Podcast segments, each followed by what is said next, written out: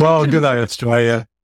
And today I'm pleased to have Mandy in the uh, chat room here with me. Mandy, you're over in Perth, aren't you? That's right, Mike. Yep. Yeah. Why don't you tell us about the work you've been doing? You've been doing some pretty amazing stuff over there. Yes, thanks. Uh, sure. We have. We've been very busy here in Perth. We started an assembly in September 2021 and then formed the sheriff group in January 2022. And we inducted 25 sheriffs. Now, normally in a common law assembly, you would only have one or two sheriffs and they would be elected by the assembly. And that's something that we discuss with people quite regularly because that's what happens if you want to call normal times. But of course, we're not in normal times anymore and we're never going to be. And so we did put a call out into the community and we uh, ended up with 25 sheriffs that we inducted and that was for a specific purpose. And, and then we carried on with our assembly growing and being out in the community and letting people know that common law was here, the, the sheriffs were here. Initially, our work was really just raising awareness and, and then we had a few more inductions throughout the year than last year as well. And as we progress, we really streamlined the whole process. And then we started to get some inquiries from people in other states about wanting to have sheriffs as well.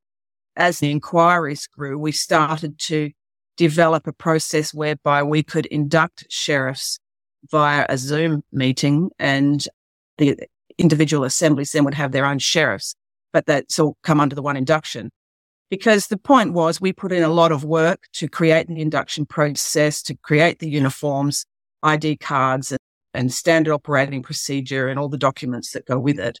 And it's taken a long time and it was a lot of work and a lot of hours. And there really wasn't any point in other assemblies redoing all of that work when we already had it all available.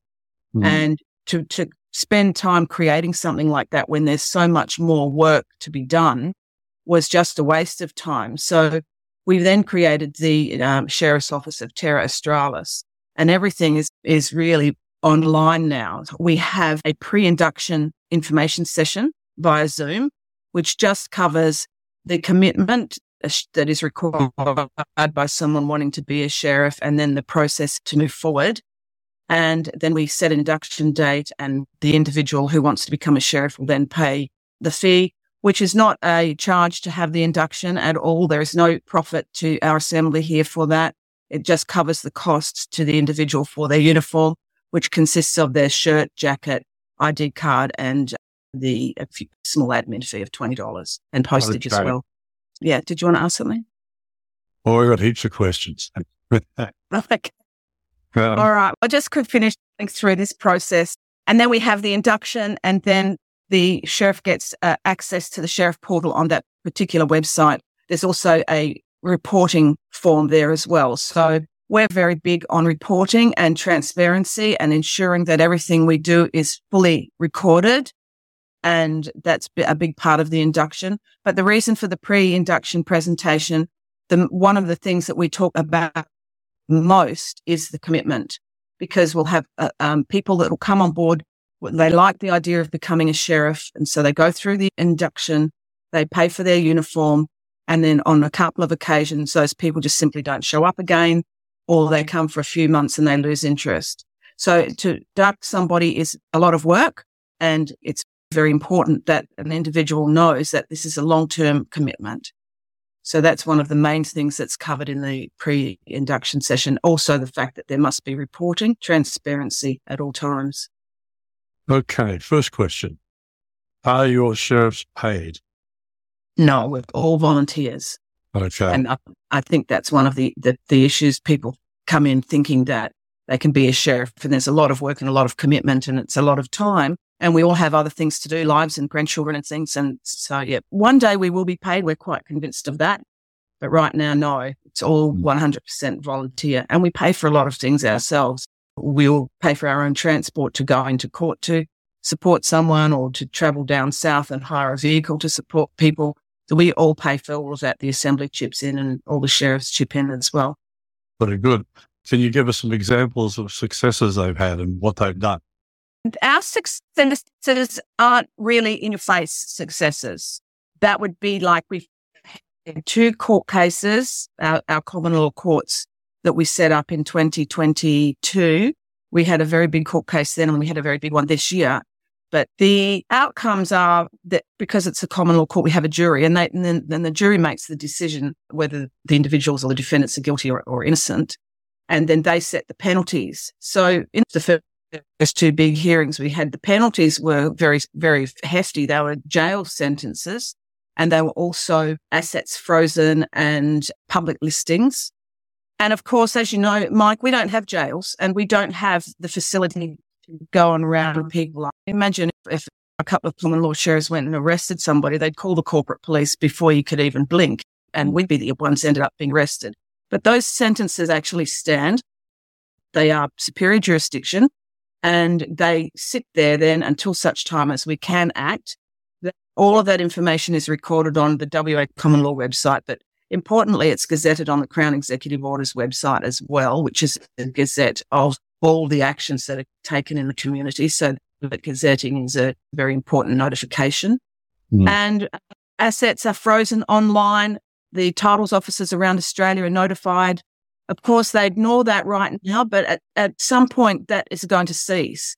And it is a psychological prison for these people. They're fully aware of what's going on and they always get notified. We've had interactions with other government departments here in Perth. We go into their offices and hand deliver notices and it's all part of that psychological effect that it has on them. Really, they know that what they're doing is wrong and they know that the common law sheriffs are in superior jurisdiction. They've been told many, many times, and they will often lock the doors. They will hide behind their own doors. When we've been into notif- to um, serve the corporate sheriffs, yep, they don't like it at all. They'll lock the door and they don't come out. So people power. Mm. They forget that we, the people, give them any authority or power that they've taken, but they they've now taken more than they're entitled to. That's right. And let me ask you, Mike, if you weren't doing something wrong, would you hide? No. No, you'd, you'd go, you'd stand up and you'd have a civil conversation with the people at the desk, wouldn't you? Yeah, exactly. Yeah. Yeah. Well, so, they know they're wrong. We've been telling them for many years that they're wrong. Mm. It's just a matter now when that time shrinks enough that we can start arresting them. And that's going to. Exactly. That's going to come about as we get better organized so exactly. the plans now for expanding the sheriff network. We've got the uh, online uh, induction system happening and the sheriff portal where the sheriffs access for reporting.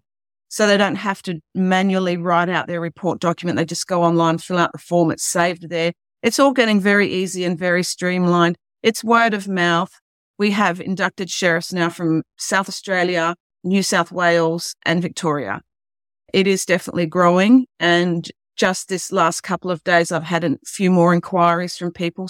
We do have an induction on Sunday and then I have a, a list for the next induction and that list is growing.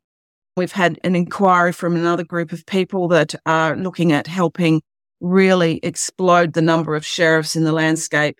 We're expecting it to grow exponentially this year. So it's just a matter of whoever's interested to send an email to uh, admin at wacommonlaw.au and the people will go on the list and then we will just organize from there. There'll be a pre-induction session and then a month later it will be the induction and that just gives time to organize the uniform and organize the ID cards, things like that. But we're thinking now we could possibly run an induction once a month with a maximum of 95 people per induction. From what we're hearing, it looks like it's going to get that big. No, that's good. So yeah. at the end of the year, we're hoping to have thousands of sheriffs around the country and we'll all be in the same uniform. Most of us anyway. Some assemblies have their already uniforms for their sheriffs. Those that don't uh, have the same uniform that we have here in Perth.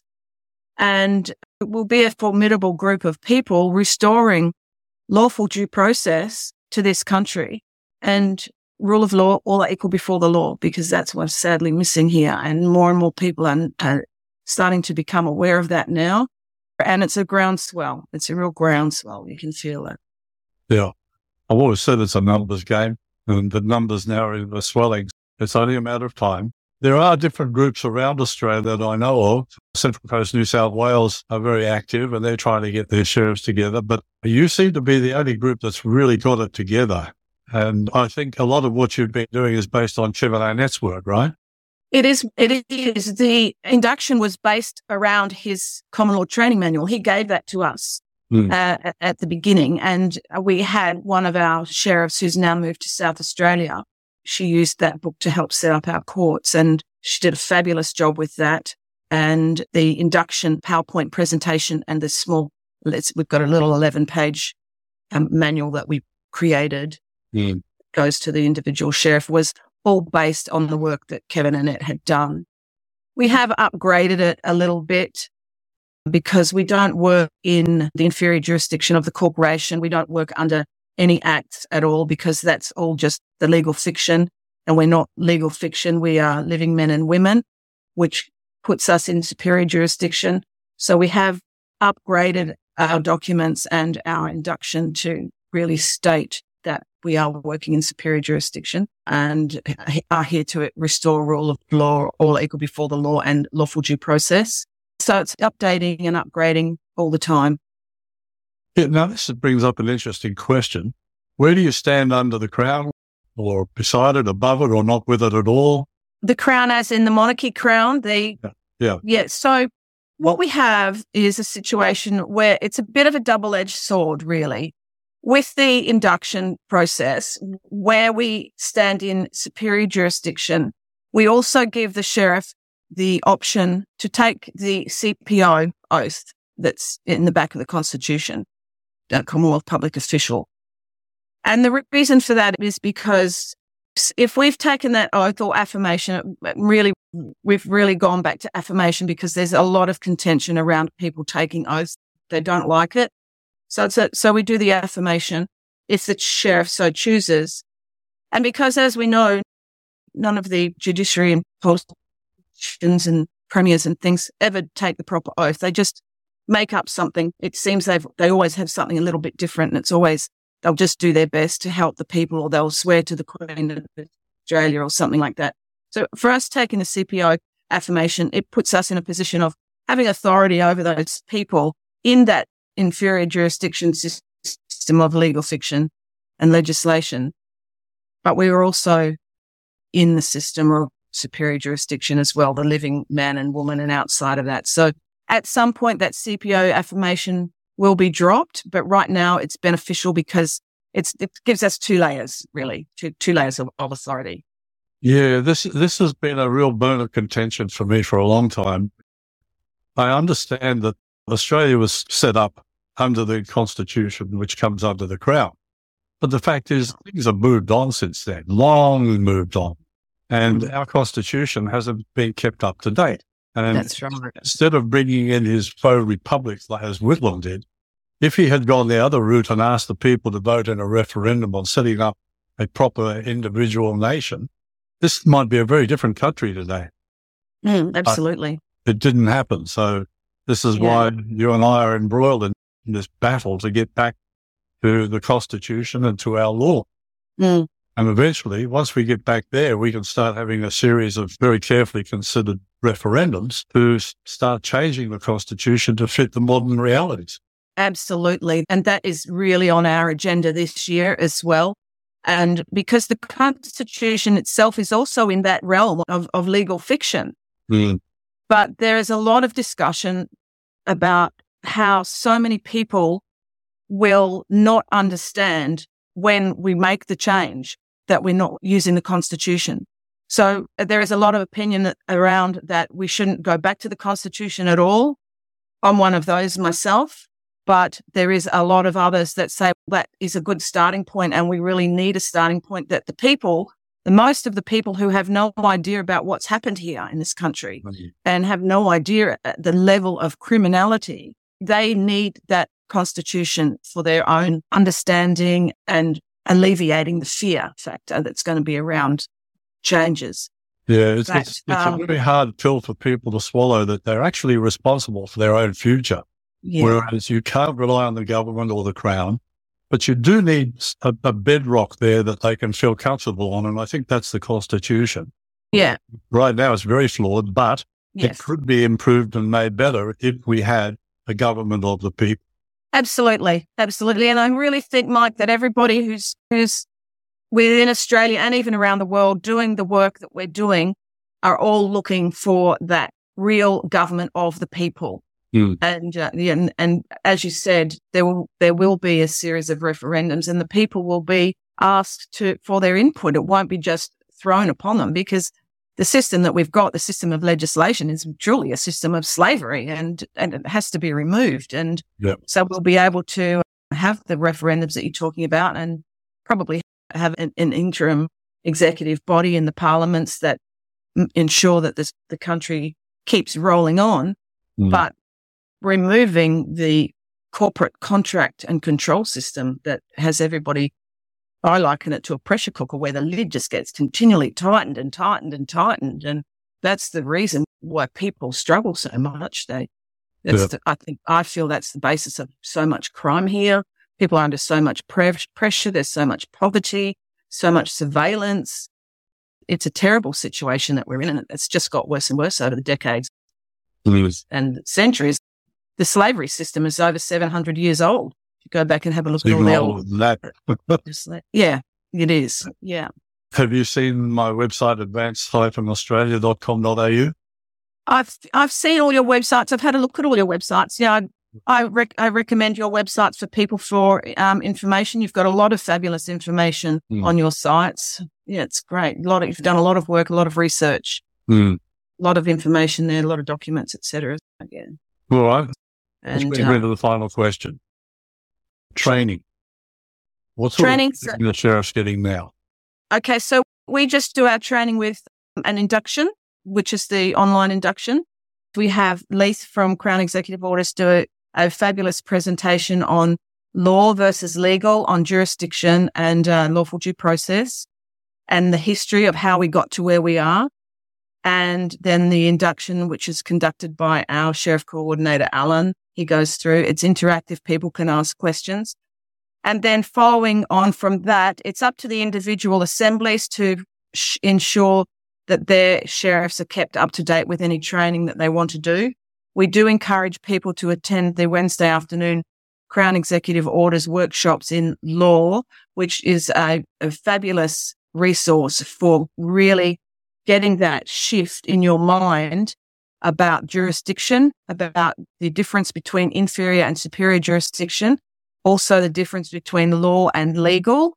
So we work in law and legal and law are not the same thing. So there's a lot of understanding to come around that. We've been taught all our lives that what the corporations do is law. This is law. That's law. This is all, but it's not law at all. It's mm. just legal and legal and law are not the same thing. That is something that really has to sink into people's minds.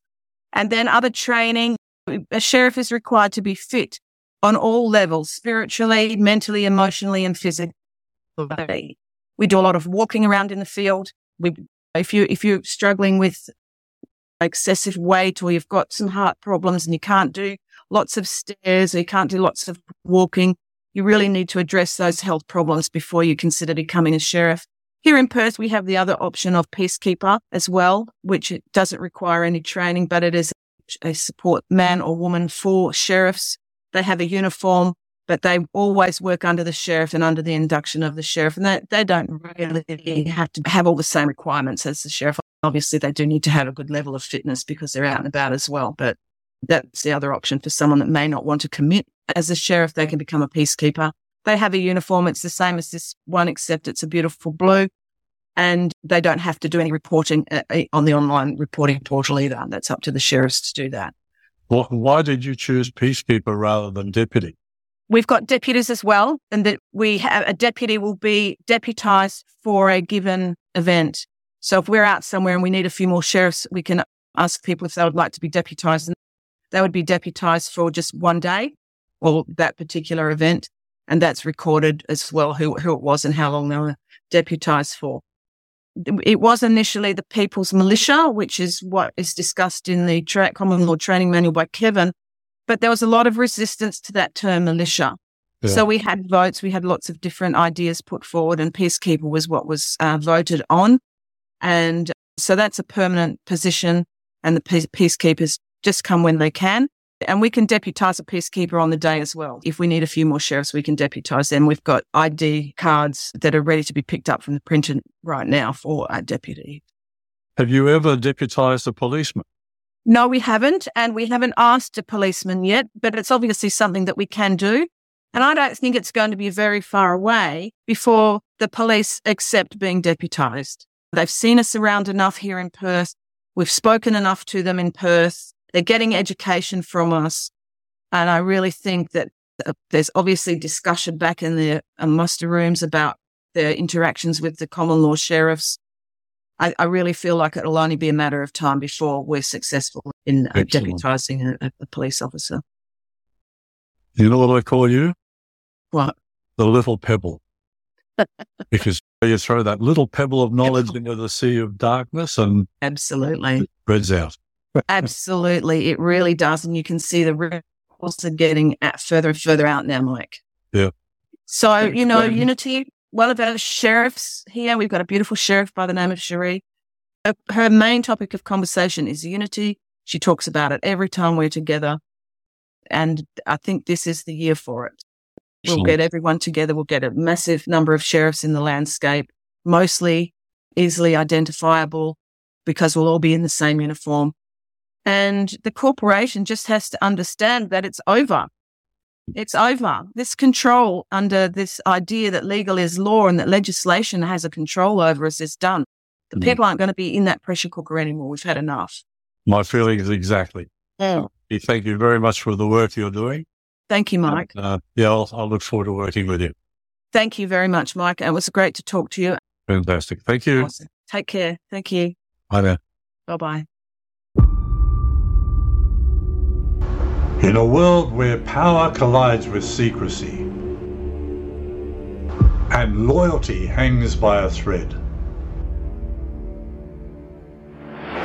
comes a groundbreaking revelation that will challenge your perception of history.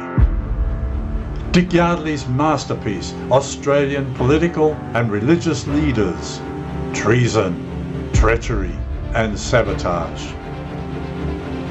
Dive deep into the hidden narratives that shaped a nation. Uncover the untold stories of those who walked the corridors of power, often veiled in shadows.